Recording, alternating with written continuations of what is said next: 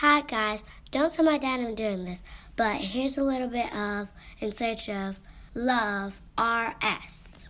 How is it dating with raising a daughter, or like as being a single father and dating? Like, what are some of the roadblocks you have received from women? Man, well, first and foremost is pretty much how you carry yourself, whether it be on social media, in person, whatever.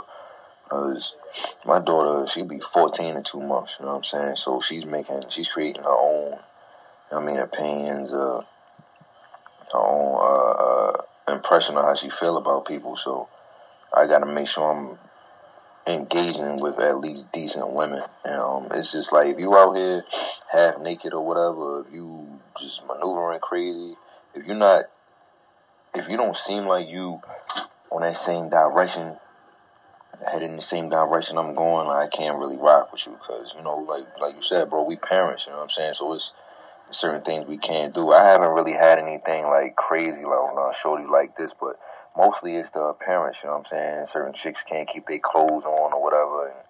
And then mostly, like, past that, it's just been the mental thing. Like, chicks really don't be ready for that shit they talk about. Like, chicks talk about marriage and all that. And when it come time to get ready for it, they like, hold on, nah, this shit is too real. Maybe I'm not ready for it. Mm-hmm. So that's really been it, you know what I mean? Taking it to that next step, like becoming a family type situation.